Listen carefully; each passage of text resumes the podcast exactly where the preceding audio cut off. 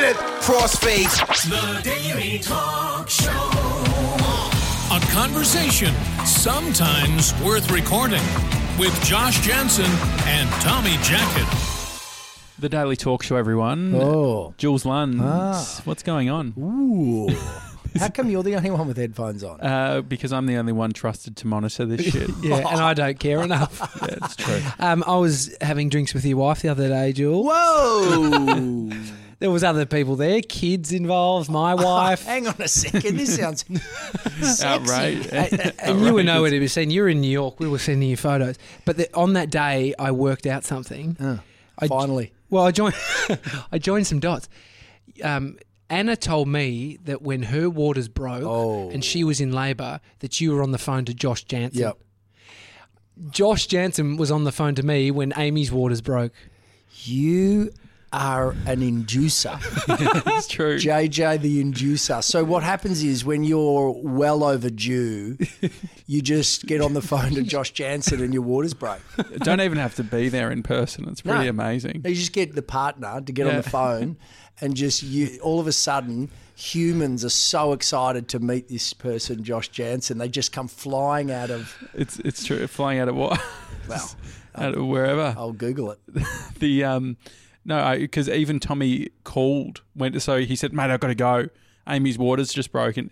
Hung up, but then Full call, but then was nice enough to call me back on the way to the hospital. We were in the car. Mm.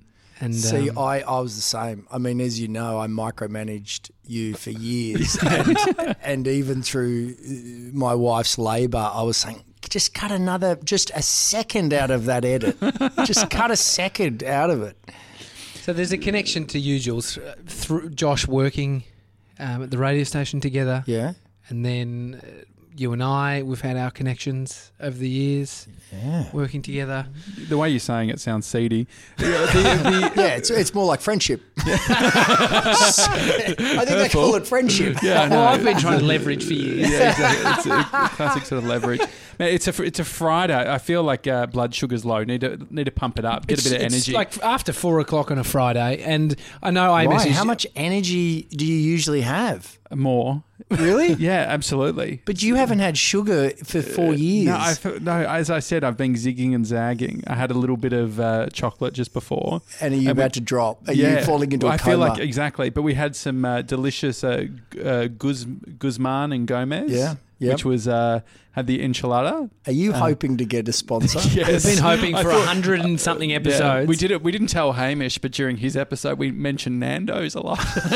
and then I sent it to Nando's. And, uh, Good on 'em. Yeah, no. Uh, You got a no- good plug? No bite. But no we're bite. sitting here in the boardroom of the office of the company you founded, Yep. which um, we're just we're just talking about the growth of the office spaces. You started out in this little in a little corner, then you went to a, a, a bigger one down an alleyway, Yeah. and then you've come back and taken the whole floor of a a building in South Melbourne. Yeah, and ironically, where we started was in the corner of this very floor, but it was tiny. And then, yeah, we came back. It was an exciting day actually because it grew, we grew so quickly. I think we were here for a few months, and then we went up the road for about a year. But in that year, I think we must have been hiring two people a week, hmm. and it just grew so quick.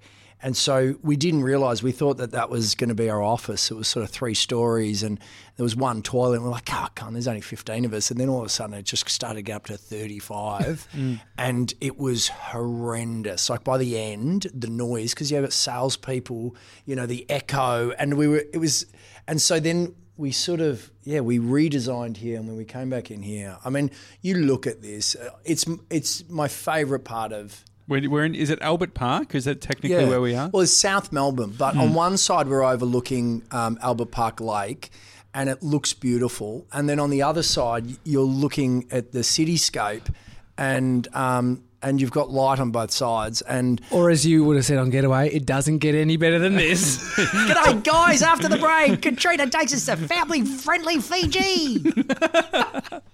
Yeah, you you do it really well. I guess it was it really was you. Yep, it was me. Yep. The, the um the funny thing about uh, it's interesting to hear what people bring up when they talk about you know starting a company. Tribe is is is the the name. Uh, of the business, do you get do you get uncomfortable when people look at certain metrics? Say, for instance, the amount of employees you have, or the size of the space. or the money you've raised. Um, oh, look, to be honest, it's, I mean, it's, where do you start? As I say to Tommy often, I mean, it's a, it's a real frightening experience. You know, mm. like I, I open the kimono often. Like I was at a HubSpot event yesterday talking, and everyone's like, you know, congratulations. And I'm like, man, we're in survival mode. no matter how good it goes in a startup world, you're in a survival mode, and it can just, you know, there's not much margin for error. And we, I actually think we're doing everything right, and it's really intense. It's mm. like a pressure cooker.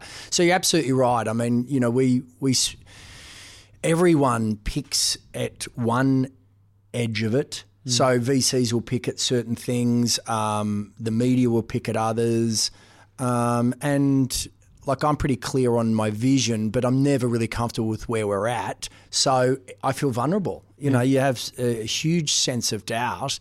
Um, you know, at every sort of stage, um, and it's it's really. I mean, I've learned a lot and I've grown a lot.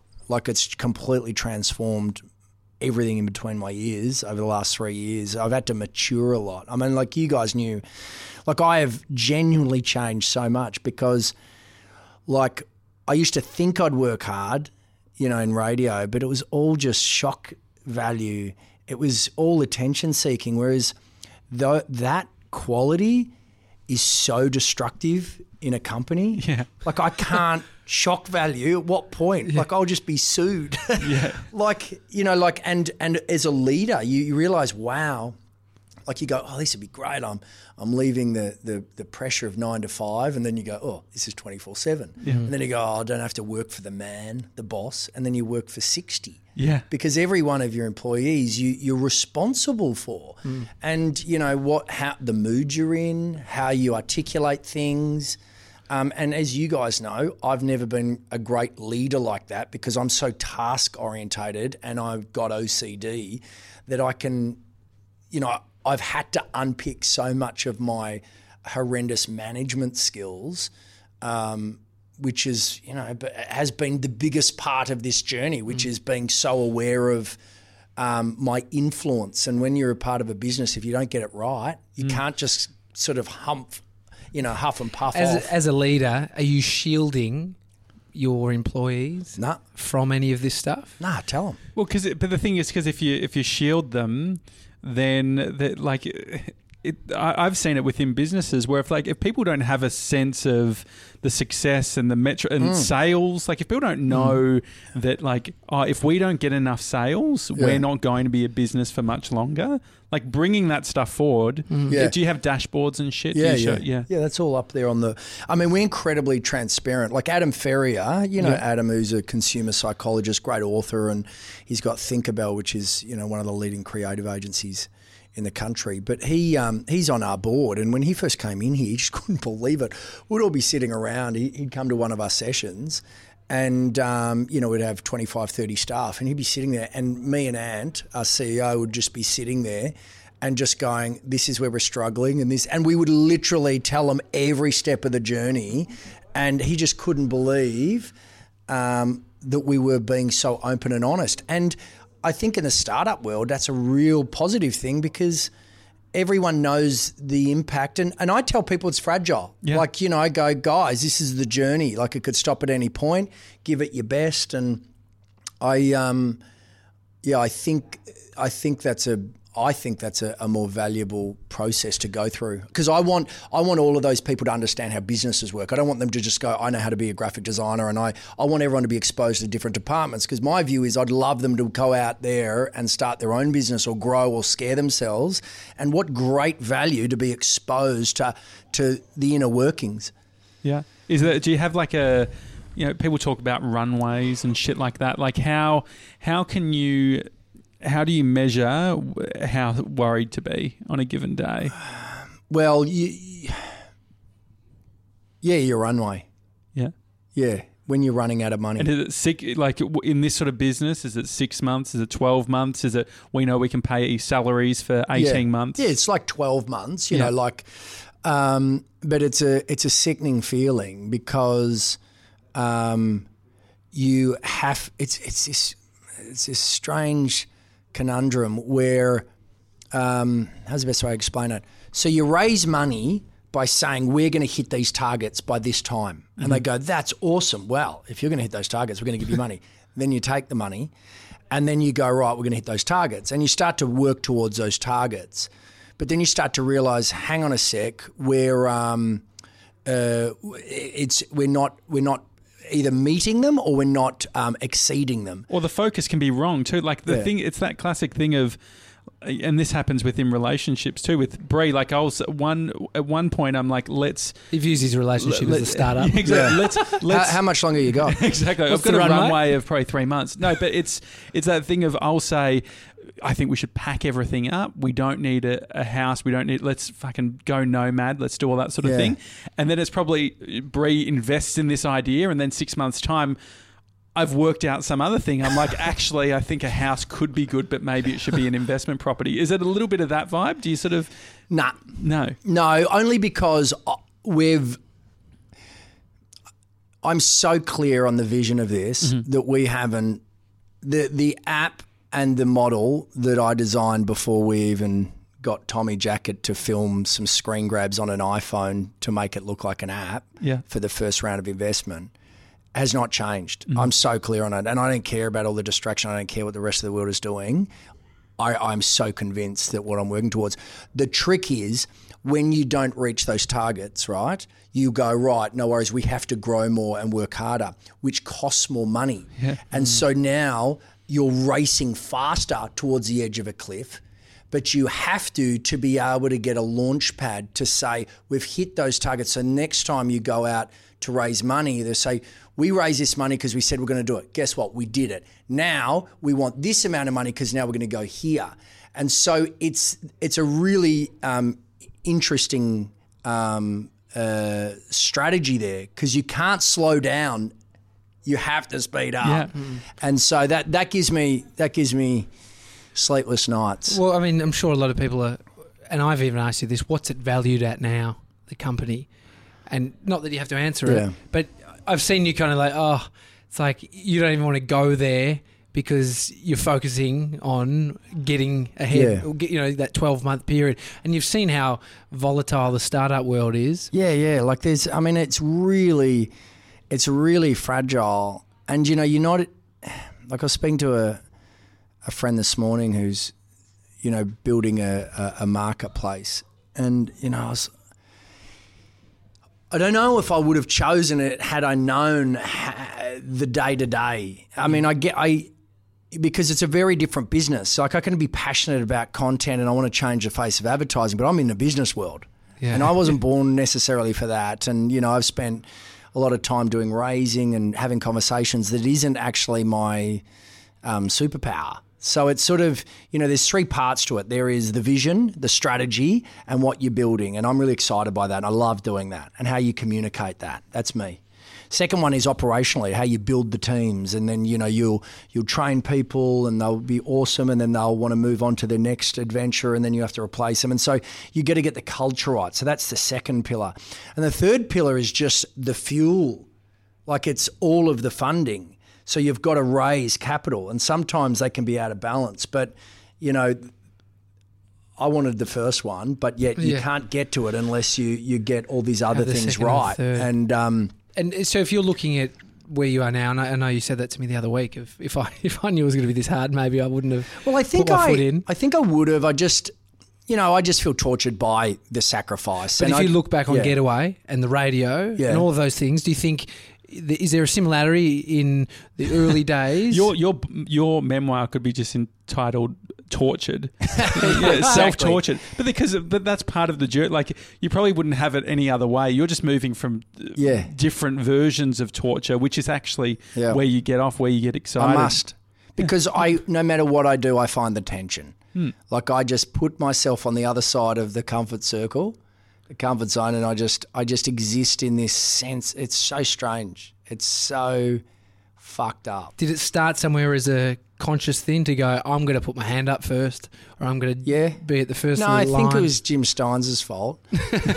Because, you know, Jimbo as a mentor was always like, you can be better than this, you can do more. And he'd sort of push me out of my comfort zone and he'd go, you know, enough times where I go, wow, I actually can do that. And he'd say, yeah. And then I'd be comfortable that, you know, at that breadth. So, you know, you step out of your comfort zone, do it enough times, and then you're comfortable doing it, which means the circle grows. Hmm. And so it was always that stepping out, and I just continue to do it. And I think I'm an opportunist. I get excited. I have an idea, like you guys, hmm. you know, packing up your house and living like a nomad. Yeah. We, we get off we get intoxicated and the the feeling of excitement and you know those thoughts in your brain where you go that's an amazing thought and I can do that. Like I have the gifts or the talents to actually make that happen and I'm excited by that. Once you see that it takes a very disciplined person to say no. And because you're so it just drags you in. Um, and that's happened all through my life. Like I was like, you know, I was doing graphic design, and then I was like, life coach. That looks awesome. And then I did that for a while. Then I was like, I travel overseas. And when I was traveling, I saw Jerry Springer, and Ricki Lake, and all those guys doing TV, and I was like. Ah, that looks fun. And then I did that for 10 years and I was like, radio looks fun. I'll do that. And then in radio, I was like, yeah, maybe I'll create an app.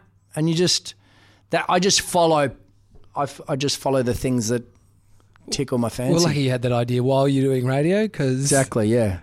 Do, is it long term thinking?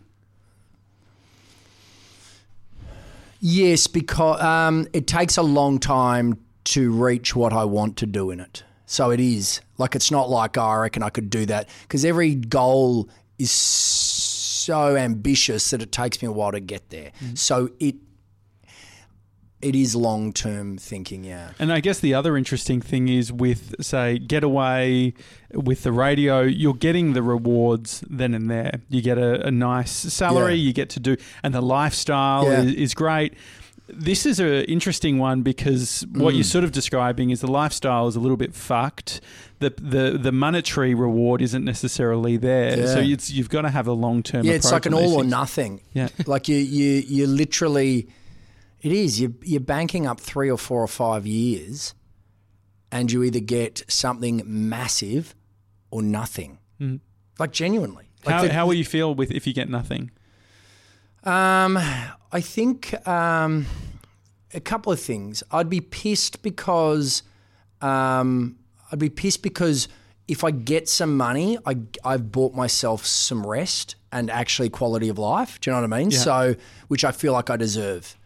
Uh, and I don't need a lot of money, but I just I would be pissed if I was like, oh shit, I've got less money now than when I started. So, and then I'd go, I've got to now get back up and dust myself off quicker. Whereas if I do okay, um, I've bought myself some freedom, right? So, um, I will have been transformed as a human, and and and I actually, strangely enough, even though I've um, had to sacrifice a lot of time as a, a father and a husband and a friend and a son and a brother, um, I actually think I'm a better husband, father, brother, son because of um, what this process has taught me. And you know, as I've always said, it's not what you you get from it; it's who you become. And I'd be I'm already very happy of who I've become. But the problem is, I've learned so much. I've got such a great education. But the best thing that I could do with all of that learning is fucking never use it again. Mm. Yeah. Because if it succeeded, I'm going to throw my phone in a lake. I'm going to have a bit of coin. I'm going to do some passion projects, and I'm going to be busy as hell, but doing stuff with no pressure. And I reckon that that would be awesome. And so that's what I'm banking on. That's what what what I'm aiming for. I'd love to live in North Bondi around the sunshine, and I'd love to live a really good life, and I'd love to travel a lot each year. And Could you have not have done that with uh, the sort of coin you made in radio? I would have been close. Um, I, I I would have been. Uh, I probably couldn't have bought property necessarily in Bondi, but I, yeah, yeah, I could have been close. Um, Because I wonder if it's the that old case of you you're never going to arrive. yeah, I ask that question a lot to myself. Um, I think I'm at the age. I don't know. I, I think I could manage it. I, when I started it, I thought, nah, I'd probably back it up with something else. But I don't know. I mean, Haim. I remember Haim. Uh, Hamish Blake, who was on your hundredth episode. Um, he uh, he talks about that as the greatest radio experience of his life. By the way, That's good. I mean, most people do when they come on the show. Yeah, it's Um, this is my least favourite because I'm talking about work at work. It's great. Next time you come around here, can we just have beers and talk shit? Anyway, um, he, he, I remember, and you know, he's always uh, uh, uh, wise beyond his years, but he was only about fucking 18, 19, and, and he remembered this story that he rolled out to me at his house in Sydney, and it was like, I might get this wrong, but it was like a shoe shiner, and the businessman's getting his shoes shine. He said the shoe shiner, you know, um, you know, what are you doing for the rest of the afternoon? And the guy goes, oh, I'm going to lie on the beach, just relax, enjoy life. And uh, the businessman was like, man, you've got to work hard. And the shoe shiner's why? Well, you work hard, you save some money. If you can save some money, you can start to buy some other kits. Then you can hire some younger people. If you hire some younger people, then you build up a bit of a business, you know. And then all of a sudden, one day, you just, you know, you're able to just. And the shoe shiner goes, what? Sit on the beach, relax in the sun all day? And the businessman goes, yeah. What do you think I'm about to do? Well, Hamish said on our show, I know you listened, so I'm just repeating it for you, Jules, Right. um, that his, this is the year for him to do not much. Yeah. And I He's don't know how. I don't know how you'd go doing not much because you're a busy dude. No, but but that's where I have the fail safe. As I said, I'm going to be very busy. See, I'm going to be very busy. That's what I got to do. I'll go mad. But it's, there's there's being busy and there's being stressed.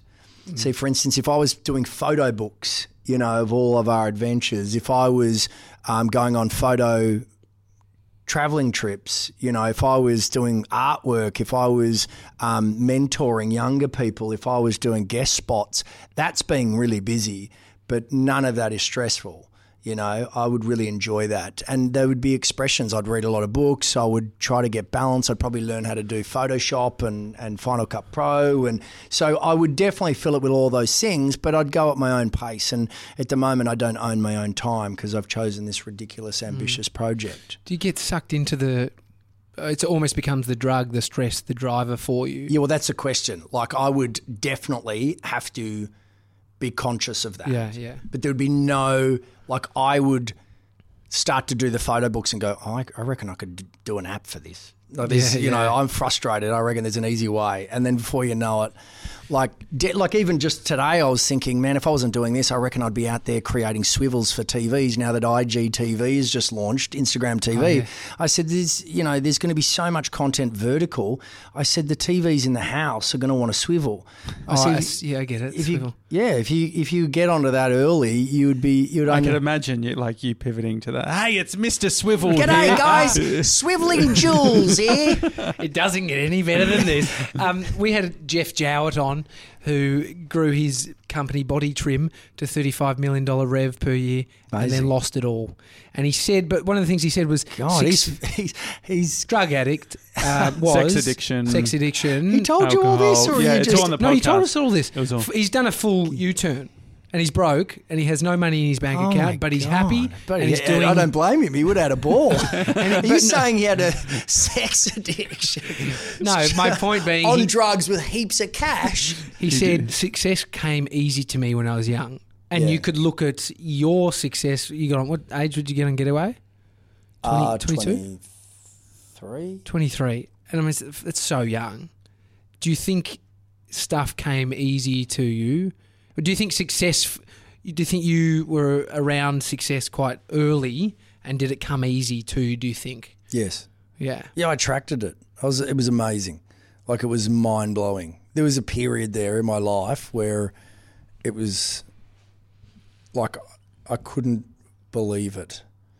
Like I could not believe it. Do you Like- think you're a bit manic depressive? I know I am. Oh yeah, um, without question, um, completely manic. But I, I remember at that period, like even even in the the height of, even at the height of um, adventure, I remember being so depressed. My serotonin levels, like I did, I was doing two travel shows at, at one stage. I think I did a, I did like 120 days of shooting in like every continent on the planet with eight days off. So I was like, I'd be in the Luxor in Egypt. Um, in a hot air balloon. Two days later, I'm hosting the red carpet of Logies, and then three days later, I'm in a, a, shark cage in Cape Town, Africa, and then I'd be off, and I just travelled around the world doing that stuff. I remember at the end of it, I was, I was so depressed, insecure, couldn't remember half of it. It was it was mad. But back to that that early days of success, I think yeah, I just there was a universe thing that was happening, and it was it was it was uncanny. But the good thing is it was contagious too, mm. because I was doing that. I, I obviously had got into a universal zone or something of belief around reach that it it it had there was a group of us that were, were able to genuinely say why not, and so it was really cool to see see what happened off the back of that. Well, half the people who are in the radio industry, TV, you either grew up with them or best friends with them.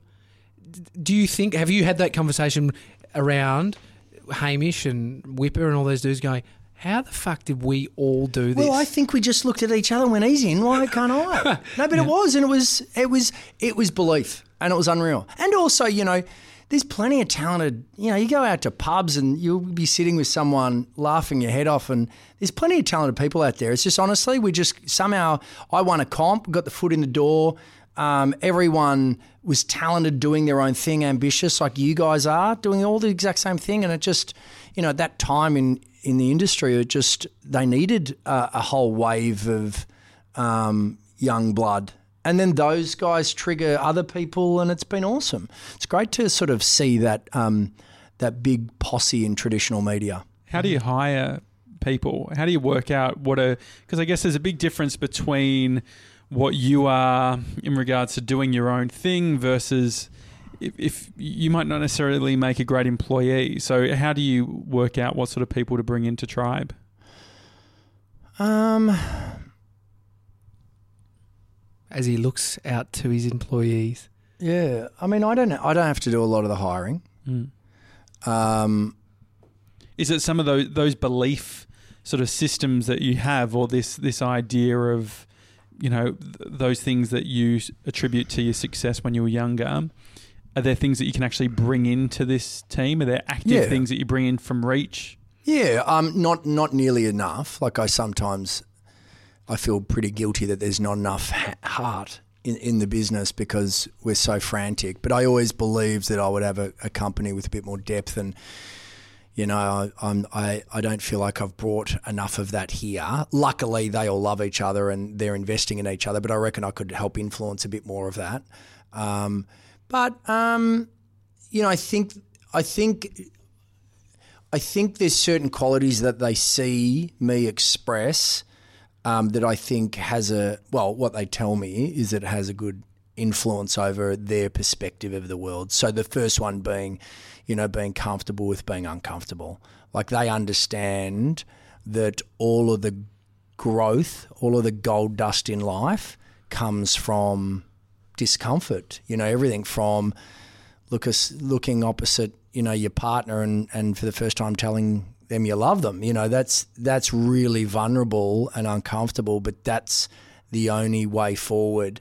And so and that that's for me. Having said that, as I said to you before, there's a lot of tension in that. But I, I love when my team I say to my team, right, what's your challenge for the next couple of months? Because personal growth is such a big part of this company. Like we've got people that are moving on to other um, other opportunities, and we just cheer them because as long as they're scaring themselves, we're sad to see them leave. But you know, for people to come through here for a couple of years um, and then go and do something overseas or start their own business is really satisfying. And so, um, yeah, I, I love it when they when I say, "What's your challenge?" and they say, and I, you know, often I'll say to some of the young guys, "I want to see you on stage in front of 200 people. I want you to do this presentation on there, and I want you to be yourself and and do what Jim did to me, which is just push myself a little bit, give you give you give you the the belief, the faith that you can't fuck up."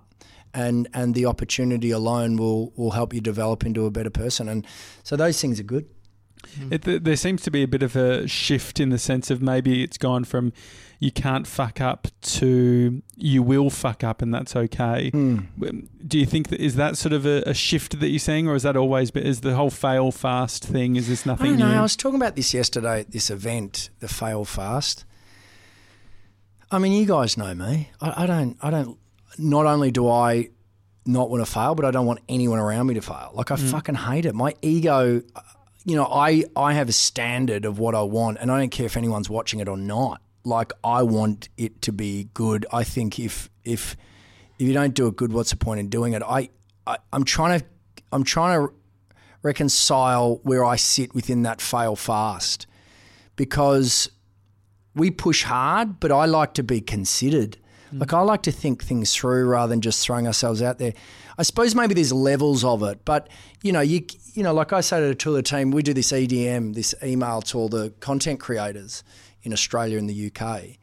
And I just said to the, the sales directors in both those markets, you know, impressive young women. I'm like, man, you got to just talk into a camera and send that. Like, don't do all this design. Just tell them you are so amazing and enthralling. They would love access to someone as, you know, uh, such positive role models like you two women. So they're doing that and they're just talking to the camera. Now, you you know me. If I a few years ago, I would have been too shaky, too this, too that, and whatever. And I just look at it and go, look at that. That is amazing. That's brilliant. You know, we can polish it up in different ways, but you know, give them no no.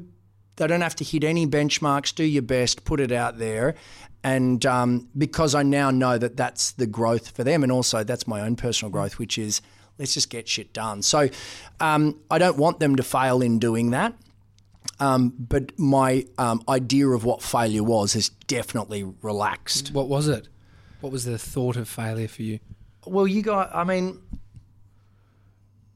like micromanaging, and I still do it, but, you know, micromanaging things to, you know, dotting the I, crossing the T, and just being like, it's, it's not a, I have a different standard and I whip myself if I don't reach it. So, you know, I feel, feel for the people that are around me. Mm. Yeah, I mean, you're pretty hard on yourself. When we went up to Sydney a couple of months ago, it was so interesting seeing you talk about what you're about to do, which was a talk in front of a bunch of people. And oh, I haven't looked. This, I'm not over the script, and you nailed it. And I saw how hard on yourself you were, and I was just like, "That's a fucking joke."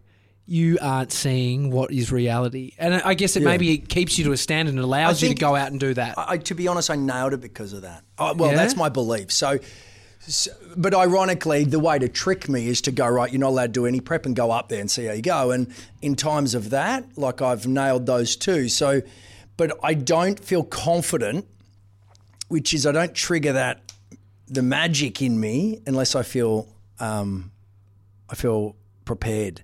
And so the preparation is where I sap all my energy. But the interesting thing about preparation, like if you use the analogy of skateboarding, it's like uh, if we know that you, if you're going to do difficult tricks, I should, I'm the least fucking, per, like I shouldn't be talking about You fell off mine, nearly But broke his elbow. yeah, it's the only time I've been on a skateboard. but anyway, skate, using the skateboarding analogy as if I was to skateboard.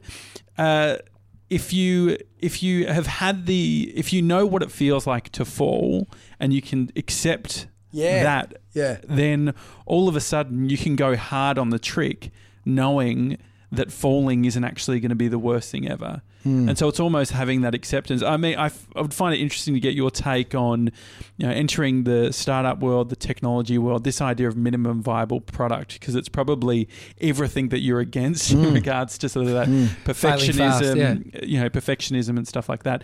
You know, do you do you believe in the MVP? Do you do it here? Yeah, yeah, absolutely. And it kills me. It's just so against my grain. And it is the constant disgust. I fucking hate it. Well, the thing I think that it's the well, what I've begun to learn or understand is that there's multiple realities and multiple truths. So the idea that what we think is good is different to another person.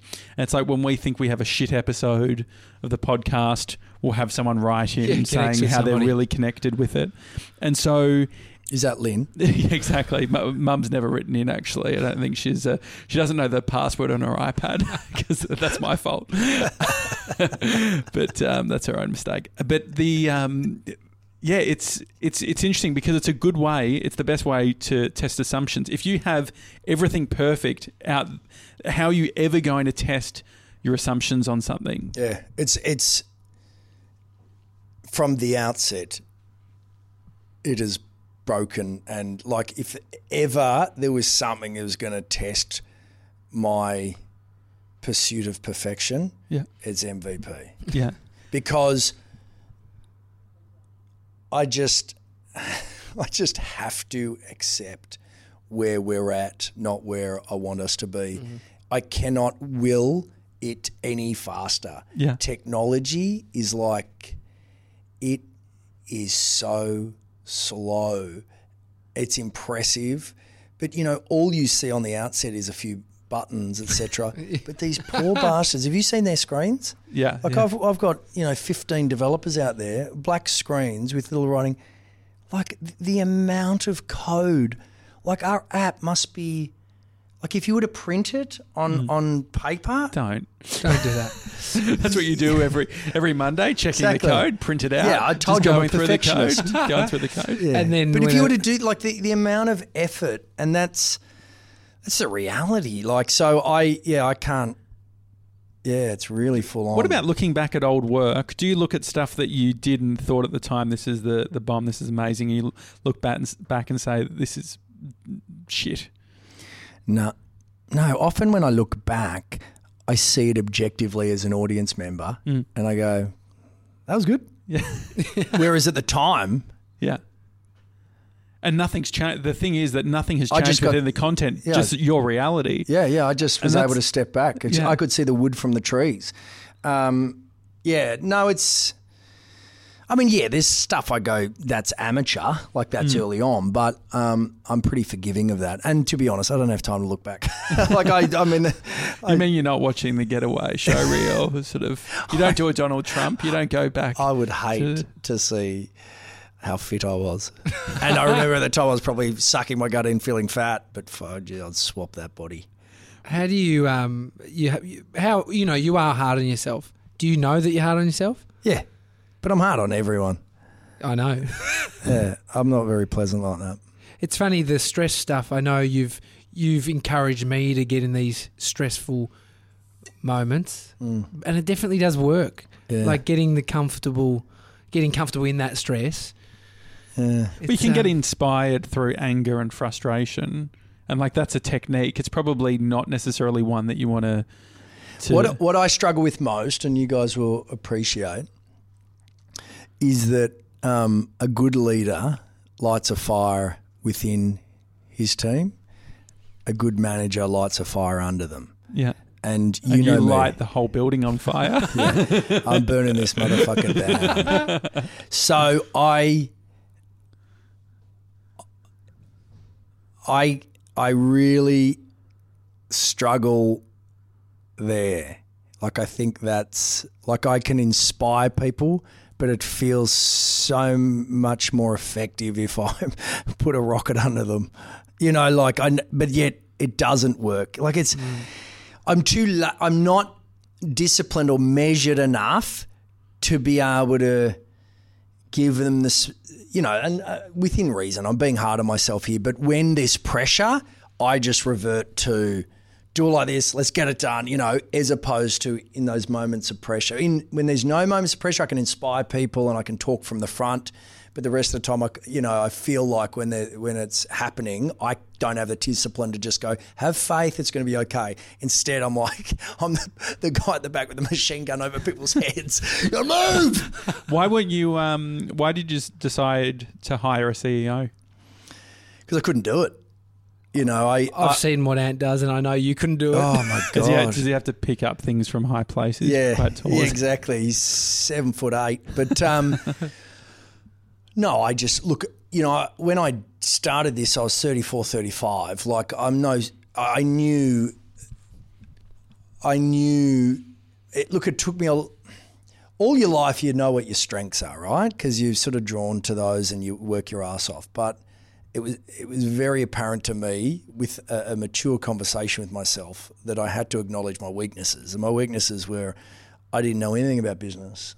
You know, I had no I didn't have a business brain. I, I had no idea. And if I was to get this thing off the ground, I needed someone far smarter and and more experienced than me. So and to be honest, that's been the, the biggest gift of the, the process, you know, working with Ant and the partnership that we have. We are so similar and so different, and but yet we're so uh, close, and we call each other on our shit. We pick each other up when What's we're your down. shit? Um, most of what I've just um, laid out in this therapy session. Um, no, yeah, I mean the same shit. It's like um, impatience, wanting things to be right, um, wanting to be having moments of create, wanting more space for creativity, but really being stuck in the business side of things. Um, How's it, having that relationship? How do you approach it? Have you struggled with What it trying to forces you connect to with externalize Anth? it. Yeah. what, what's that? Say that again. Uh, Have you the relationship you've formed with Anth? Yeah. How have you approached that? Has it been painful at times? How, how do you make a successful relationship? Oh, Because I think it is now. honest. Successful. Oh, like um, no ego. So you just got you can't fucking have any ego. None of it. Like literally, like we, you know, he smashed me in San Fran about ten days ago, and I deserved it. A few days later, I smashed him, and you just stop thinking. what are you? No, it's just fun. Like I just love that. It's just like Yeah, we just a gave us- blowout. No, you just have a blowout. Every, You- like a, just, just blow tough up, love. just every- Punching up. Yeah. No, no, just- bay. Absolute, just, just. Is there is there like it seems extreme? There's an extreme element to it, right? Well, because we're like, under pressure and those sort of things, and we're traveling. You know, we've spent half the year together, Mm. um, traveling out of you know, like so we spent a lot. We've spent a lot of time together, and so you know, you start to when you you know you spend a lot of time, you hear each other's patterns, and you know, you, you just you're all get triggered by all this. yeah, you, it's amplified. Yeah. I suppose it's just amplified. As simple as that. And um, but we just gave each other really good feedback on stuff we both needed to hear, Mm-hmm. and we both thank each other, even though you feel like you're cut into bits and you're deflated, and the last thing you can afford to lose is confidence, and yet the other person is there saying, "Come on," and and it's really you got to be really mature. And that's so new for me. So, in terms of what my shit is with Ant, Ant's like, mate, you can't say that, or you can't be like that, or you can't, you know, like I'm, uh, like three years ago compared to who I am now, Ant thinks I'm pretty loose. And I'm like, you have no idea. Like, there is like 5% left. Yeah, I miss that guy. That is fun, Yeah. right? But, you know, three or four years ago, he, he, he, him and I wouldn't even have a conversation together. Like, he- would be frightened by a person like me. And to be honest, inappropriate and, and, and not, um, to be honest, really just immature, like just not cool. Has Not your cool. emotional intelligence grown? Do you reckon? Yeah. Yeah. Um, absolutely. Empathy, um, uh, tolerance, um, uh, but mostly the conversations with myself. You know, like it's, you know, like having empathy for my own. You know, like you know, you can be really like as I was saying before, you can be really hard on yourself. Um, like all of us, you know, we can always be really hard on ourselves. But in this process, mate, just doing your best is pretty bloody good. You know, you got to every now and then you just got to go. You know, you can obsess over that for the next couple of days. How about you don't? And that's that's been hard to do. And I do you think the, do you think the jobs you were in, radio and TV, that they didn't allow you to, uh, or they didn't push you to have to work on that emotional Mate, it intelligence? rewarded you for being a fuckwit.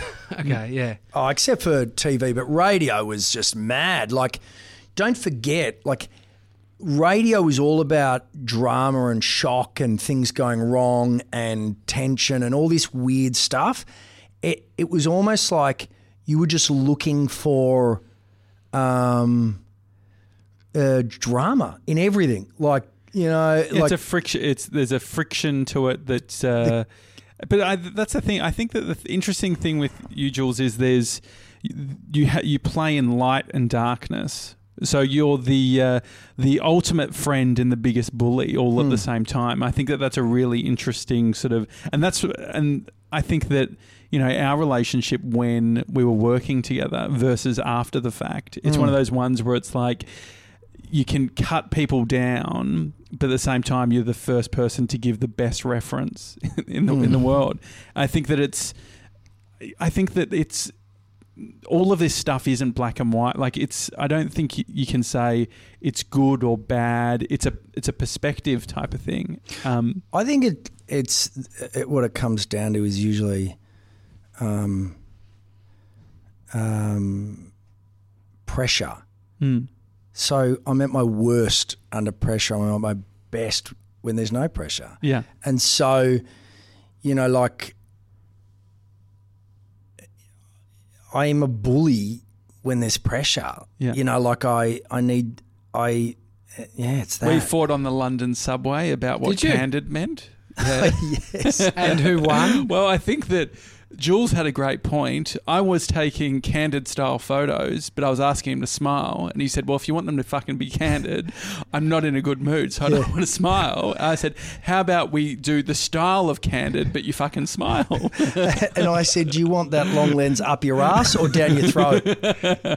They weren't candid photos. Yeah, well, I mean, Jules not wanting to smile, that's candid. yeah, it's the. I mean, that's the. It's the pressure, and it was the you. You put the pressure on yourself, and you put it on the others ar- around you. Yeah. I mean, It's unhealthy, isn't it? You know, it's it's quite toxic.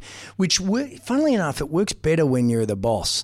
You know, because um, there's less resistance in a strange way. Like, um, you But know, there's also the power there, so you're respectful of the power because you are the boss. Yeah. You also realise that you can say these things, and it's where it's we were playing in this interesting game where it's like I had four different bosses, so I had yeah, and I wasn't one of them. yeah but yet I was the biggest. So th- th- that's it's actually a really good point. Like when I was when I was like I would drive you like a boss, but yet from your perspective, I wasn't your line manager. Yeah. and so. It was um, doomed to begin with, but um, and same with Blake, who was before you, and then But Oscar. you hired and- it. So this was the weirdness of it. And this is what like the thing that I learnt through all of this is you can't have multiple multiple managers just is is doomed. Like what I find if I have a single person that I know that as long as they're happy, it's all good, then it's very easy for me Yeah, to yeah. understand. So when I was working in Vato, the best times was when I was reporting into the CEO because I could. I, I knew that if I had an idea, I could come to him. No one was going to, no middle manager was going to fuck it up and, and undersell it and all that sort of thing. And I could answer all the cre- questions in regards to here's a return on investment. And yeah, it was definitely during radio at the beginning, it's sort of, they saw content and digital as these two separate entities and they had two different bosses. And it was, Yeah. um, but at the same time, they knew that you loved video, you loved digital, you were doing all of this stuff, but you were trying to do it in a way that wasn't the status quo. Um, within radio, at the beginning, it was about okay, let's let's re let's uh, reinterpret what's already out there online in regards to celebrity news and, and write about that. And what I loved about what Jules was doing and what I you know what we were aligned on was creating original content that was personality driven that was story driven and uh, it's taken it's been amazing seeing how long it takes for companies to come around Yeah. Well, it, what what was interesting is that, which is what we discovered, was that digital wasn't there to support radio. That digital was its own channel, and that you had to treat those that were engaging with your brand in digital as if they weren't radio listeners. Yeah. And yet no one could even comprehend that. We're saying, no, these this is a different audience. This isn't the same audience. This is a different audience that may never have heard the radio show, and that's how we're going to talk to them. And so we were able to create brands online that weren't wasn't dependent um, and was able to you know because everything up until that point was dependent on them being listeners. You know, here's you know, tune in at four o'clock today. We're doing this phoner. Have you got any examples? Yeah, or call up. you know, or it was like, hey, you know, jump onto our Facebook and see the chewing gum in Fifi's hair Well, that we're the talking about. It was the tease. It was the, the hilarious thing that I learned was that uh, it was a great lesson. I remember we were we did a video and we're like, oh, let's create a little tease video for it. And someone on F- Facebook said, "Just tell us when the video's up." Yeah. it's a su- and Yeah. it's a classic example of in radio. You know, you tease to something. Yeah. it's the exact same thing, and it's the same thing that you're doing with uh, Tribe and everything like that. It's like be native to the fucking Yeah, yeah, platform yeah, yeah. and and realize that it's not about pushing. You know, radio was the ultimate push to somewhere else. Yeah, it's yeah, uh, the yeah. arbitrage. I was trying to keep you in there, you know. Yeah. It's trying to keep you on that channel. Time spent listening. Yeah. I, that that someone hooked for a news story coming up, and I pulled over and googled it. I literally did that just because I was like, I don't want to wait 15 minutes to hear what you're about to say about. That's amazing. And I pulled over, and Fuck. That's amazing. That is actually a really. That's an. a re- so why so why not any time that you have a connection deliver something that's worth? Yeah, I just thought if you're going to tap them on the shoulder, especially in social, yeah. like if you're going to tap them on the shoulder and you're going to get their attention, satisfy them. Mm-hmm. Like beginning, middle, and end. Give them what they need. Then, you know, there's no, there's no after the break in Mm. social. What happens with the this idea that um, honesty, right? So around honesty, I feel like within the the um, different industries, there's people get upset when you tell the truth, when you say like, "Hey, this is what we actually think." Like how going from a different industry and doing transitioning, how have you reconciled? Honesty. How do how do you know when to speak what you believe to be true and when you j- just should shut up because you're going to rock a few boats or upset a Ah, few people? I don't think you can comment on any issues. Like Yeah. I, I wouldn't have the courage to these days. But it's not the game you're in. I No, not now. But I, you know, as a as a white middle aged bloke, it is dangerous. Mm. You just can't. You just literally you can't do it. Like it's frightening. Which is, you know, we've had it pretty good for a long time. So I think we deserve to cop it and be be vulnerable. Uh, I'm totally fine with that. But I, I, you know, it's a frightening it's a frightening prospect. But um, in my business, I, I, I've never been more honest, and I actually in my industry, I really enjoy it. I, I get to, like, if I was in radio, I'd have, a, I think, a tough time because most of the stuff we're pumping up, right? Because you're trying to sensationalize it to engage. Like, it has to be a certain thing, otherwise, it'd just be pretty, like, it'd be a bit. It wouldn't like you have to be larger than life. That's what I'm saying. None of it's lies, but you definitely have to. Um, you, you have to inflate some things. Who is- does that? But who who is forcing that? That's what I've been trying to work out lately. So with the daily talk show, it's you know, are we eventually going to get to a point where people will, you know, say if smart car, you know, with smarter cars, 4G connectivity, being able to listen to the po- a podcast at the exact same experience that you would get on radio, potentially listen to us live you know, at the, the end of the day, it's the audio medium. So it's really interesting that we create all of these boundaries around what radio Oh, should radio is so. Um, there's so much breadth left in radio, Yeah. and yet it every every show sounds quite similar, except Yeah. for a couple of themes. Um, you know, they they thi- when I went in there, I was like, right, let's you know broaden it out, and I mean, Hamish and Andy broadened it out even more, but but still, it's like it, it's it's so similar, right? Yeah. Yet you could do do something completely different. And then on the other end of the spectrum, every podcast sort of sounds the same. Yeah. because it's a conversation. So yeah, it's a it's a really good question. Do I think you ever have to sensationalize stuff to engage people? Absolutely not. You know, you, you know they wouldn't tune in. You don't move there. It's just that people are in their car for 10, 5 minutes, fifteen, and you need to set off some fireworks. Well, I if you look at the radio industry as a business, now that you're a business owner, like Josh and I think about the overheads of a station. Oh, yeah, to keep yeah. these things afloat. My God, yeah, it's a good point. Not like your shit equipment. Yeah. Well, but, but This- it, Where'd you get this on friggin' Alibaba? Well, the, the amazing thing, what I love about this is that you uh, made it? no, no, this, is- this is actually what uh, I'm teasing. this is what Marshy uses Yeah. to record Hamish and Andy when they're out and about, right? And so the the the idea that uh, there's all of these extra expenses, like Yeah, yeah. we so Tommy and uh, my new business is called Big Media Company. I haven't even told you about this stuff, have I, Jules? Uh, uh, I should have consulted with you first. uh, we've uh, I didn't invest in your last one. so so we've we've uh, we're, Nor did I. uh, so we're, I'm uh, joking. we're, we're we're going into to business together, but it's a big media company. We've got the domain. uh, You know, I get off on domain names. Yeah, I mean, I do too. I've got thousands How of about dollars worth. I need a prob. I need an intervention on How my. about this? Bigmediacompany.com.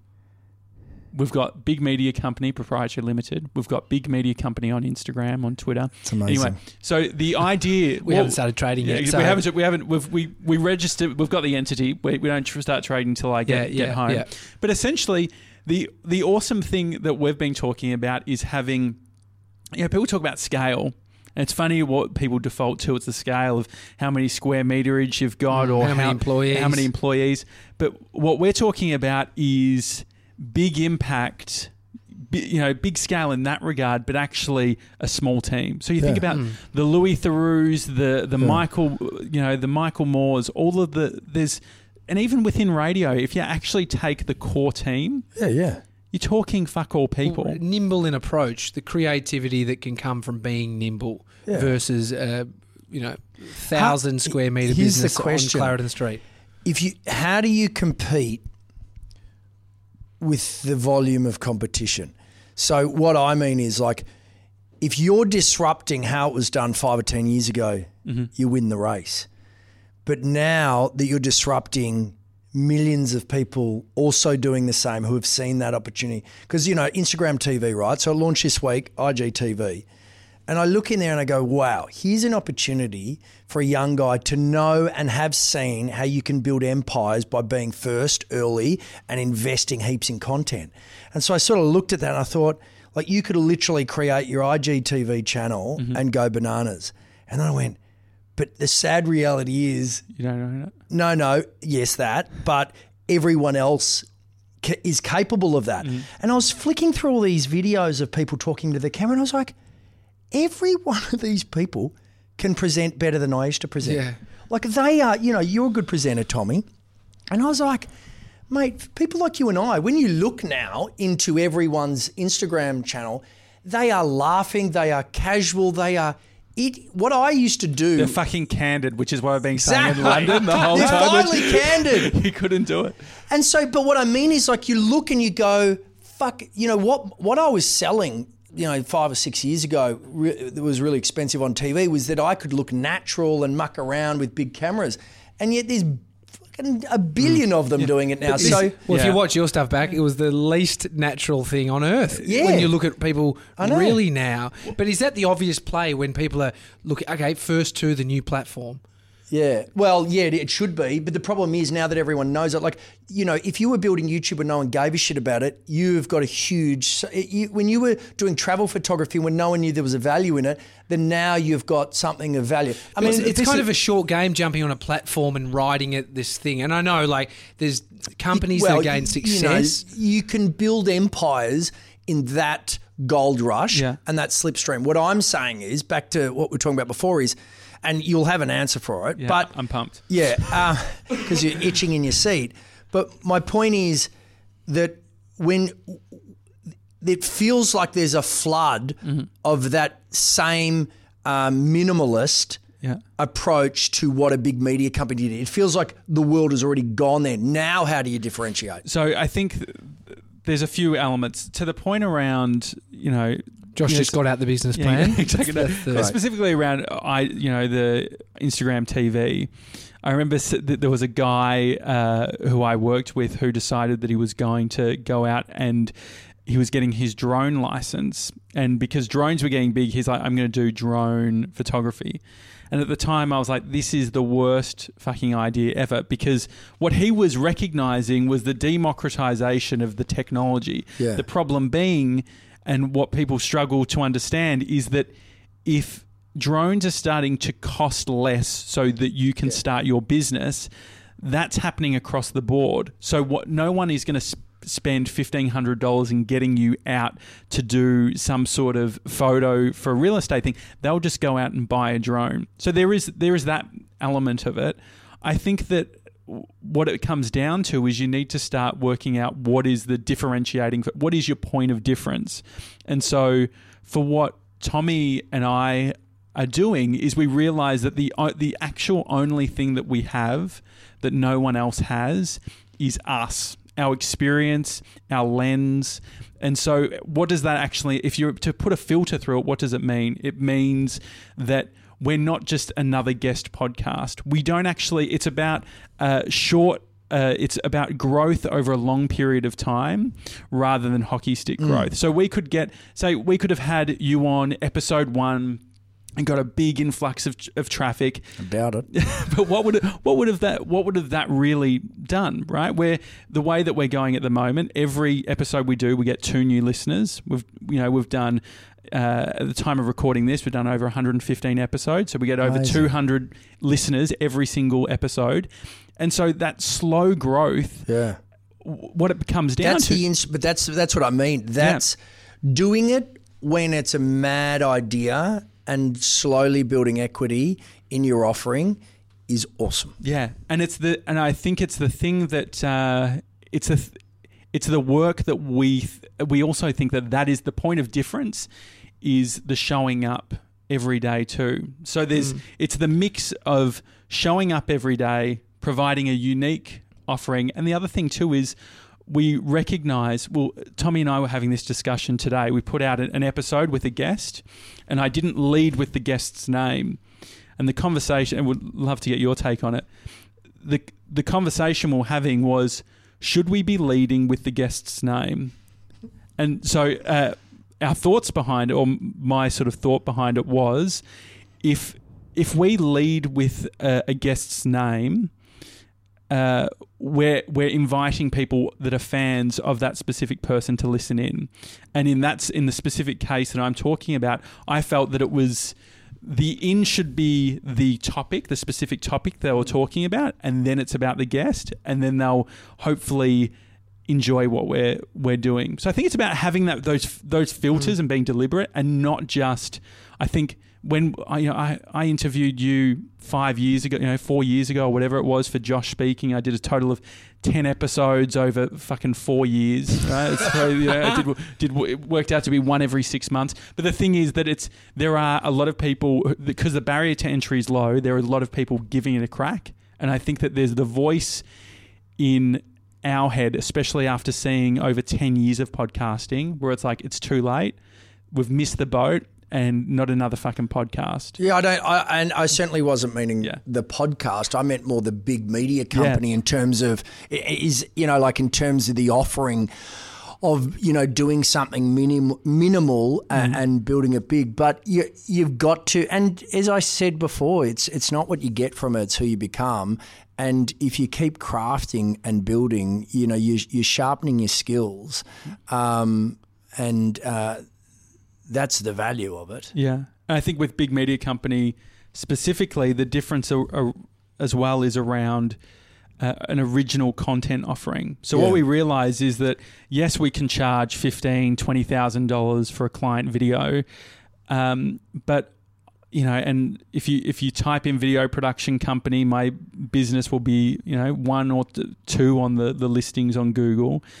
Uh, but the thing is that as we go on, as the, this democratization happens and younger people come in, that's going to become more and more a commodity. You don't want to be a commodity. And so what we end up only having um, is ourselves and the creativity and So the artistry. no, you just got to lead. No, you just got to lead with but yourself. what I love about that is, and I absolutely back you guys 100%, it's, I actually also don't think you have to be very different to be very different. Mm. And I think that your unique combination of expertise and view of the world um, allows you to sit in a very different position than the masses.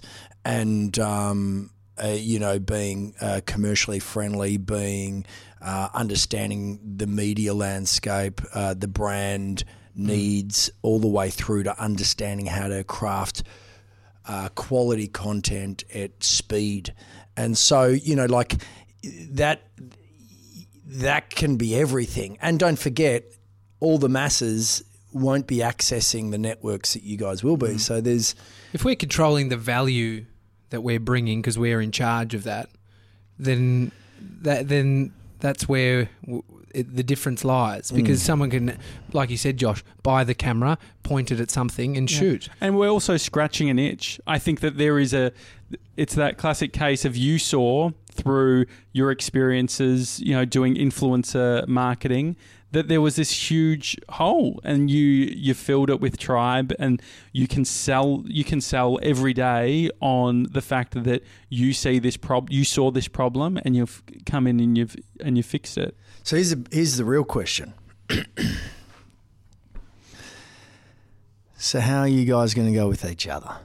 Mate, Well, we've yeah. done a Well, hundred. uh, We've done 150. So was this your was this your engagement? this is the onboarding Well, Josh and I have run simultaneous businesses in the same field Yeah. and found ourselves coming together to talk about them Yeah. and to bounce each, off each other.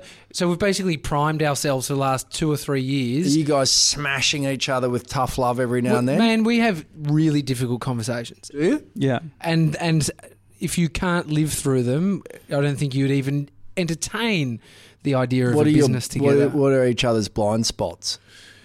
Um, that's a whole episode. I Yeah. think I th- we have very different views on the world, um, and I think it's. I think Josh helps me with some of my narrow thinking Yeah. on topics and empathy towards things, and then I think I help Josh simplify some of his uh, wide, broad, complex. I think I'm an overthinker and Tommy oversimplifies yeah. things Yeah, so yeah, yeah. What you wanted to say was you're an overthinker. He's an underthinker. Exactly. There's He one thing did. I know Yeah. about Tommy. Yeah, it's, he uh, doesn't think Yeah, at it's- all. Well, no. Yeah. Well, there's definitely been the arguments where I'm like, Tommy, you wouldn't. I'm complex thinking right now, so you just don't fucking understand what I'm And saying. he goes, "You don't have to bother. You're about to walk into a tree." but Yeah. it's the um, it's it's definitely about being able to have those hard conversations. But but I think where it comes down to is we're aligned in the vision, and the vision for us with this podcast was we want to.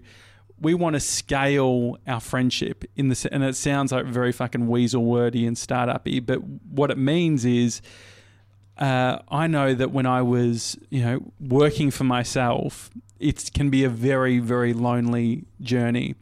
And Tommy and I having conversations regularly, we realized that uh, mateship, uh, having just having a conversation, you can take something that was very difficult in your head and really be able to to reconcile and understand it. Yeah, I couldn't do what I'm doing had I not had Anthony. Yeah. Like, there's no way. But also, just know that the um, the the you know invest in each other's growth. You know, and the best way to do that is to call each other on your, each other's bullshit. It's that's that will be the best. That that'll be the biggest reward that you get through it Yeah, I think that you you're sort of able to find um, and and help the other person become aware of um, things that they can be better on, Uh, and you've got to trust in the other one cares about you that it's not a game of ego. Yeah, you said there, trust. You've hired Ant with the intention to build trust and a relationship. Whereas Josh and I, over the last couple of years, we've actually been building trust. And then I, al- I know that he's always looking at me, thinking ahead for what they'll look for look like for me, or will that service best? we can sell each other, you know, better than we can sell ourselves. But also, it it means that we can, um, you know, we've had. You know, early days, the first, you know, two years ago, we were on a, a client job. I was a subcontractor for Tommy. Uh, the shoot didn't go as planned, and the client said, "Hey guys, you know, this was a retainer job." And they said, "Guys, we're going to have to sort this out next time." And I said to them at the time, I'm like, well, you're not going to have to worry because I'm not coming on board again. He burnt the building down and walked out. I, I burnt the building down Which and is- walked out. And, you know, it's it- classic jo- Josh. It's a classic JJ move. Uh, I, I, See I, ya, fuckers. You, know, you you sent me an email and I quit the, the Yeah. SEA. So it's, a, you know, it's a pattern. I know that it's a pattern. what happened? What what happened at the retainer? well, so no, no, have- it was it, was it was a job that sort of was always a bit funny, and there was things that weren't communicated, and it just kind of the scope got bigger, and I hadn't set it up properly, and Josh was on just helping shoot it, and so there was a, a lot going on. They and Josh saw the writing on the wall, and in the moment, he saw his moment. On the shoot to tell him that he's not coming back. well, and, so the thing was, and so we've been through that. I was like, dude, that was not the right decision Well, to the say thing that is, then. I could have just emailed them after. well, the thing is, it's a, it's an agent. I fucking you wanted them to know. I fucking hate middlemen. I hate agencies, right? And so the thing was that what I was annoyed at was we were getting a small piece of a pie to produce to produce a, a piece of content, and the thing was that the agency wanted to write the script, and that was their contribution. Yeah, yeah. But they were doing a shithouse job of it, and so and the thing was they couldn't. Te- and so what happened in the moment was they added on an extra. Uh, bit of the script that wasn't that wasn't priced out, Yeah. and Tommy in the moment said uh, to they flung it on us, said, "Hey, I, we just got to do this extra bit." And so Tommy in the moment said, um, "Hey, mate, uh, that wasn't sort of in our run sheet. We don't have that." And I bit my tongue. The guy cracked it and said, "You know, we'll talk about this later." And then he sat us down and said, "You can't be doing that on set." I said, "Well." You need to be communicating up front what we're doing, and he said, "Well, we, you know, we, we can't be having this." And I said, "Well, you're not going to have to worry about. I don't know what Tommy's going to do, but I'm speaking for myself right now. Uh, I I don't need to work like this." And so, and you know, I've had I've had those moments, but it's been a growth. It's been a growth. How did for he me. respond? Uh, he responded where it's. Uh, I could see Tommy sort of being like, uh, okay, uh, like trying to understand it in his head, but um, I I am still happy with with that response in a lot of ways. In the sense of, I wish that, and Tommy and I being on the journey together, we can help each other make these decisions together. But at the same time, I've I have done that where. Um, you know within the you know within your business and all that sort of thing you are your own boss. Yes you do have bosses but you also have a standard in which you work. And so uh, for me i have i have ended retainers with agents. I just don't fucking work with agencies anymore. But i've ended retainers with agencies where it's like you know what? Like they'll see someone who is an individual working it's like we give Josh Janssen eighteen thousand dollars a month. He's not going to walk away. And I got to say, there's something so liberating with being like, you've been you, you've called me every single evening, and this has gone over an extra week, and I'm going to walk away. And so it's it's interesting. I think it will be interesting for for Tommy and I to to be able to be a team and not have to do that alone. And the learning for me has been in communicating up front. I tend to uh, go above and beyond, and then it just becomes the new norm. And then you wait until you're in a corner, and then you end up saying it's not for me, rather than telling them two weeks earlier. Yeah. Yeah, well, it takes assertiveness, especially with your own business. I mean, I, I've noticed Tommy being stronger and stronger with that. You got to find that balance, don't you? You figure it out, you know, like because you can't just be doing your apprenticeship forever. Otherwise, you're just Yeah. getting underpaid and, and undervalued. So, It's it's. I think it's a, a respect thing as well, and a self respect, and um, realizing that like what is the metric in which we're using to uh, measure our success. Square meterage of an office. exactly. well, what is it? Is it is it's hourly Yeah. or you know, like is Well, it's even beyond. that. It's even beyond that. For you know, so that's obviously there's uh, you know different ways that you can quote out a job and all that sort of thing. Yeah. But I'm even talking bigger picture sort of stuff, which is like, is this work? So the the reason that these things I'm happy to walk away from, which is like, you know, you got to ask yourself some questions. Is this show real worthy? Is this good for my bank account? Or are these great people to work with? And if it's not ticking a couple of those boxes, Yeah. if they're assholes to work with, you don't want to put it on the sh- on the show reel, and the money's really good. You know, I'll ma- take it. you, you- you might take it, and that's and that's the call. And this is like I think, uh, you know, well, we can't play the hourly rate game because there's someone that will come in cheaper. And so, Mm. but and then if they're val- if they're seeing our value as the hour, then they're going to find someone that's less of value, but that's valuable to them. So they'll go with that. And so, what's the long game? So you you've got a kid, Josh and um, Bree. Hmm. You're going to have kids one day, possibly. well, I mean, that's you and this fucked is, I mean, this is the Not with each other. Bree, Bree's lasted longer than I gave her. no, I think it's it's it's interesting. I think um, that's been one of the things, and uh, Rob Ward of Quadlock spoke about it, which is like there isn't there's a l it's easier when business partners are completely aligned in regards to lifestyle and all that sort of thing. Um, Bree and I aren't planning on having kids, um, but it's actually perfect in the sense of. Uh, Tommy, like I love that. Uh, I sort of feel uh, responsible for Tommy and his family, and he feels the same. Mate, he pulls me up more about working in the times where I probably should be spending time with my family. Mate, is that going to be okay for the family? I'm like, yeah, fucking oath. Well, it's just that thing of like I want to create. That's beautiful. I want to actually. create. You know, the point of big media company is not that we hustle so hard that we become fat and sick. the The idea is that we actually we're we're creating a business that's a lifestyle business, not in the sense that we can we've got some muse that we're making a bunch of money off, but that we're actually doing the shit that we want to do every single day. Yeah, And so when you're using that as the filter, the the truth is that I've I have made, you know, uh, when I first started, you know, 15 grand in a year as a freelancer, and I've done much more than that. And actually, the thing that cha- like the money thing starts become becoming less and less of a factor, and it's more the question of are we doing the stuff that we want to do? And so, and it's also what are we prioritizing? If for Tommy, it's about uh, if Bodie and Amy is a big priority, then it means that maybe we we only work within the hours that we give ourselves, and we don't. We say, you know, we pay an extra few hundred bucks to get the photographer on the Tuesday instead of the Sunday, even though the Sunday might be cheaper because we don't have to pay for the studio, because that's the time that's valuable. So it's um it's a different it's a different way of filtering stuff. You might like this, Jules. Uh, Josh and I have talked about everyone sort of waiting for that big break, and we, you know, see this as choosing to have our big break. This is the big break because everyone's waiting for theirs, and it probably won't come. and it's and it's also realizing that it's not.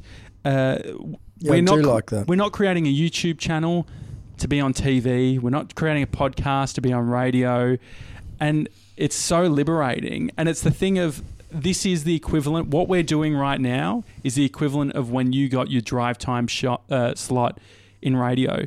We the the thing is we're on the exact same platform as Hamish and Andy is you know, within iTunes. And so when you think about that, it's like, okay, then all we need to do is keep going. We don't need to be waited, waiting to be picked or anything like that. We're building this thing. Mm. And so that's like really powerful. Yeah. You'd have a lot of talkers come at you, as in people just, I'm an entrepreneur, I've got a start up, and then you'd see them slip away. I don't know. I, mean, I've been of- chipping in your ear for years, and I haven't No, but what I love about that is you guys are the shoe shiner. You know, that's it's you, you're like you're like you're going to do what you love, and then you're going to enjoy your life. And I, I wish I didn't have. Um, yeah, I, I hope I can get there. You know, I'll, I'll be going a long way around. Uh, I'm certainly in the tunnel at the moment where it doesn't feel like I can stop or go back. So going to put my head down, but I, I love it. I think it's really admirable, and um, and more importantly, it's enjoyable. And it's the develop. I think the other thing too is it's th- development. It's like changing. The only thing that's going to remain the same in all of this is we're like we're going to be like with ourselves. We're going to have ourselves. So uh, anything that we do, we like as long as we're developing and getting better, then it's like even if tribe isn't the thing, like it could be something like something else could be the thing. Mm, oh God, I don't want to do anything else. Mate, it's just like your radio show when Trying you to were. sleep. But this When is the thing. You might realize that, uh, like, you'll th- through tribe doing all of this stuff, you'll be able to call bullshit so quickly Hmm. on the default thinking. So the default thing. The funny thing was when we start when we decided to do big media company, the first thing Tommy and I did was we, um, or one of the first things we. Uh, Got credit cards. yeah, we maxed, maxed them out. Uh, no, we we actually we we went and started looking at properties, right? Like lease for leases, and then we had this discussion where we're like, actually, this is the exact fucking default thinking of a big Yeah. media company that we're trying to avoid, and we don't like the future of work and where all of this stuff's going. Why would we like that's the Cement pacif- ourselves, That's yeah. the pacifier. From actually making progress, if we're, mm. if we're spending forty grand a year on a fucking lease, Yeah. let's spend forty k on a travel budget. Mm, let's do. 100%. Let's do because the big media company will be looking, going, fuck those guys in that caravan that just drive around the country doing podcasts and making videos. That's the life. Yeah, exactly. But that comes without those cementing factors. we have to. You have to say no to some of these norms and all that. Do you sort of think thing. it's okay going, okay, what's what's the norm? What's the opposite? Or what's the norm? Can we Oh, go that yeah, way? I was saying that to a, a person this morning as I was using an example of someone who was creating a, a marketplace, an app, and um, yeah, I was like, you know, you there's a startup norm and you get stuck in it, right? So you go, all right, I've I want to you know create some technology. Well, that's expensive, so I'll raise money. As soon as you raise money, you're on the hook. Yeah. And so then you raise money, and then you've got to say we're going to hit these targets, so we can give you back more money. And then you've got to hit the targets, and then it just and then you got to raise more money, and it like and so I was just saying to her, hey, what if you actually just stopped for a second and said that's the norm, but you just said how is there another way that you can express your passion, live your purpose, change the landscape of which you're trying to disrupt to um, maintain balance, which you know I was saying you won't be able to do once you go down that that path. Um, you know, what does that look like? And she was like, oh, it's really interesting, you know, because oh, so there's another option or another way of doing it. And then we were sort of like, there's levels of what you bite off. Whereas, you know, the norm is biting off a massive amount and you don't even realize how big you've bitten off until you, you're chewing on it. So that, and that's how I feel with me sometimes, you know, it's like once you're on, you're, you're on. Um, and you know, there's sacrifices within that, and and they and they feel like they're costly. Whereas the reality is, what you're talking about is expressing those things, being rewarded, but you're not having to give up ridiculous amounts for things you don't value, and like a lease, and you know all these other things that you know you're conditioned to purchase because um, real estate companies and other businesses have been suckered into it. Yeah, stay outside the system as long as you can with this thing. Mm. There's a lot of successful people reflecting on the success they had and how it nearly killed them, and then they're selling in, finding that true purpose and passion to not have that. Do you think there's a level? Do you think you can get to that level of success without slogging yourself and putting yourself down the hole or into the into the tunnel, into the train tunnel that you're currently in? I don't know anyone who's at it. You know, I, I even people that are born with unbelievable gifts, like Haim is a great example of just you know.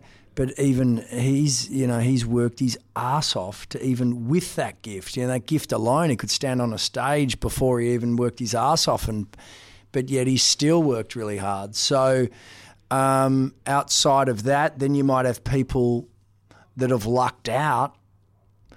I doubt it. Mm. I don't know, but I certainly don't think they're because then you know I, I, sometimes wonder people that you know that have got a tons of money. I think they probably have low self, you know, like low self esteem. What's their purpose there if they didn't earn the money, mm. if it was inherited, or if it was won? So that's luck, right? In some capacity. But I don't know anyone that's had. I mean, that's how you. Then you got to question what is success. You know, like what's success to certain people. You know, working four days a week is probably success. Mm. Do you I think you got into tribe without understanding what success is for you? Yeah. Um, and I don't think it's a bad thing. I think it's a human thing. Yeah, I mean, I, I've, I'm passionate. You know, as I said before, I like, I wasn't thinking about success. I was thinking about, fuck, wouldn't that be awesome? Mm. You know, what if? I'm just intoxicated by what if, you know, and then I see something and I go, let's just make that a reality. And then I start to move towards it and I'm bloody good at enrolling people. I'm like, how fucking good is this? You want to join the team, mm. everyone joins the team, and then you raise some money, and then you look around and you go, fuck, you're responsible for all these people. yeah. The interesting thing, you say, what if? One of the things that we've been talking, Tommy and I have been talking about a lot is as if so rather than fake it till you make it, we had a guest on Peter Shepard who uh, uh, coaches for Alt MBA, which is uh, Seth Godin's uh, program, and uh, as if is around. Okay, well. What would happen if we would do this podcast as if it had a million listeners? Yeah, and that's, yeah. And that's what we're doing. We're not faking it to. We'll tell you, you know, as recording this, we have 200 listeners, but we are treating this. I don't reckon you'd have them right now. We've been talking for six hours. if they're still listening, I'll be well, fucking is, amazed. If you are still listening, tweet me yeah. at Jules Lund. I'll be fascinated. And this, and this is the thing. And so the as if stuff for us was really empowering. It changed the narrative from love it, fake it till you make it, which is this this you It's know, an early day mindset giving you confidence to even think you can exist. but what fake it till you make it is this implication that there's a It's myth- fraudulent. What? And there's Yeah. a misalignment between uh, your values and who you are versus what you're projecting to be. Where we're just saying like we're doing this as if. Mm. Um, Yeah, I really like that. So, how can I use that in my life? So, um, I I tell you how I could use it. I could probably say to myself, why don't you enjoy your weekends as if you've already made it? Hmm. You've sold the business. That no, that it, that as if it's going to. See, one thing I ask myself is like, like because you know, w- w- the journey, not the destination. I'm not good at that. Like Yeah. I, I'm so focused on the destination, right? So I, I waste the, I waste the good parts of the journey. But it's funny, like if it all went. Like when I look back on Getaway, like I, I used to take that so seriously. Like you know, everyone would be going out on uh, out on the town, right? You know, be in some amazing place. It'd be a summer's night in Africa, and there'd be all these people dancing in the street, people drinking, and, and I'd be like, nah, got to get up early in the morning. Got to do a present. Yeah, I got to present to, to camera, and I took it so friggin' seriously that I just missed out on so many good things. I look back and I go, what was the point of that? And you know, even um, c- celebrations and stuff that I've cut short. You know, things that I would actually remember, but I can't remember why I sacrificed that for the work, right? And so, yeah, I just wonder I, I, with this process, if I knew I couldn't fail, um, how would I live differently? And and what that basically says is, if if this was going to be an absolute winner, or if it was going to fail, either way, if it was going to fail, I should be enjoying my weekends. If it's going to win, yeah, yeah. I, I and I know it's going to win. Yeah. I should be enjoying my and weekends. there's and there's also uh, very little control. Like once you know that destination, there's not you're not going to really change your But journey. do you think I can't? This is the bit. I, that's where I it comes unstuck, and I'm like, because I'm like, mate, look after the little things and big things happen, and that's the curse of a perfectionist that you actually believe that every um, 0.01 percent. 10 of those adds up to 1%. And then, you know, 10 of those is 10%. And if you just keep, which is an absurd reality because I'm the only one who's seeing the percents. Yeah, but I think that there's it's like that thing of I've caught myself getting a text message or an email. It's something I've got to do, and I get a bit of anxiety about it. But if you didn't see it, If I didn't see it, I wouldn't yeah. fucking know it existed, Yeah, and nothing true. would have It's changed. true. And so, and it's and it happens in so many cases where it's like you, you get you'll uh, you Yeah, know so the, true. the little you know think about the- when you open up your phone and you're refreshing the email your, your email what's the what is your body doing what is your mind doing i know that i think of the four people who i don't want me to e- email because i can't be fucked dealing with that project at that time and so it's it's amazing how much all of these things weigh. Mm. And then so like one of the things that I've been doing of late is it's like it's that sort of as if it's I care so much about what all how my clients uh, if my clients are happy and all that sort of thing. But there's actually moments uh, that I'm going through at the moment where I'm like actually um, that's not the priority right now, and so I'm going to act during this time, right at this moment. I'm not going to worry about. I wonder if they've gotten the revisions. I'm going to work as if I don't care about that stuff now. I'll pick it up tomorrow morning and I'll be fine. And and it's been amazing. Where it's like as acting as if this person's Yeah, opinion yeah. of you doesn't matter has been. Uh, It's a great. It's actually a really good device to shift and reframe the narrative. It's a it's a really good one to do. Um, Can we thank Seth Godin? uh, no, I think uh, Peter Shepard on his uh, his what's what's his blog? It's above the. Uh, can you send it to me? Yeah, yeah, he's he's doing some amazing stuff. A Melbourne dude, uh, killing it in sort of the uh, the new age uh, coaching, creative coaching. You know, Yeah. asking asking questions, getting the best out of people. Yeah, this I saw him in your feed. yeah, I mean, you were looking happy. He was looking happy. Tommy, yeah. Tommy, Tommy was too you know, busy. You know, here's the thing, right? why you? Why were you not smiling? Here's the thing. I had food in my teeth, and I did smile, Well- but I think Josh chose the photo that his hair looked the best in. which uh, Is that true? I don't know, but my hair Well, looked shit in all no, of he it, was saying so- on the day, "Oh, my hair's shit," and I've gone. He's Well, fucking. you look like you didn't like the interview. He's Yeah. And that's chose- how I read it. So be very careful on your food and your teeth because all of a sudden I'm like, I don't know if I'll listen to him. Only one of the guys very liked true, it. very true. the But I took one for the team. Josh put the photo that he looked the best in. It's the daily talk show. The thing that I want to just end this with is, you know, Jules. Uh, his you're always so open and sh- and show that level of vulnerability. I think that the interesting thing is there's a lot of people who won't do it because they're they're not at the you, you could look at what you're saying and being like, oh man, there needs to be some self awareness here or there. Or, but the reality is the fact that you can have that bird's eye approach and recognize that like we're all a bit fucking broken and trying to work it out and doing this sort of stuff is hard. I think that that's um, it's admirable. It's it's something that I think is inspiring and something that I take from what you do is it's it's it's being even if you don't have all the answers, it's saying, "Hey, I, I don't have them." And I think people there's probably a bunch of people who get a bit uncomfortable and, and, Mm. and probably say, "Can you believe?" Especially my investors. I hope they're not listening to this. it's, it's all it's all going to be it's as if as if you've uh, as if it's been great. As if, as if they want to invest more. it's the Daily Talk Show. Jules Lund, thank you for being uh, on the podcast No and, and deconstructing uh, a bunch of things, including the business, which is the first time we've, we've spoken about Yeah. it. So And um, thank you for being two very enlightened friends of mine because you do inspire me. Both of you, your hunger, but also your uniqueness in how you approach it. It's, it's different to how I would do it, which is really refreshing. Thanks, buddy. the Daily Talk Show, everyone. Hi at thedailytalkshow.com if you want to send us an email, any complaints in regards to this. And here's this episode. Jesse J with fucking cheap shit podcast equipment.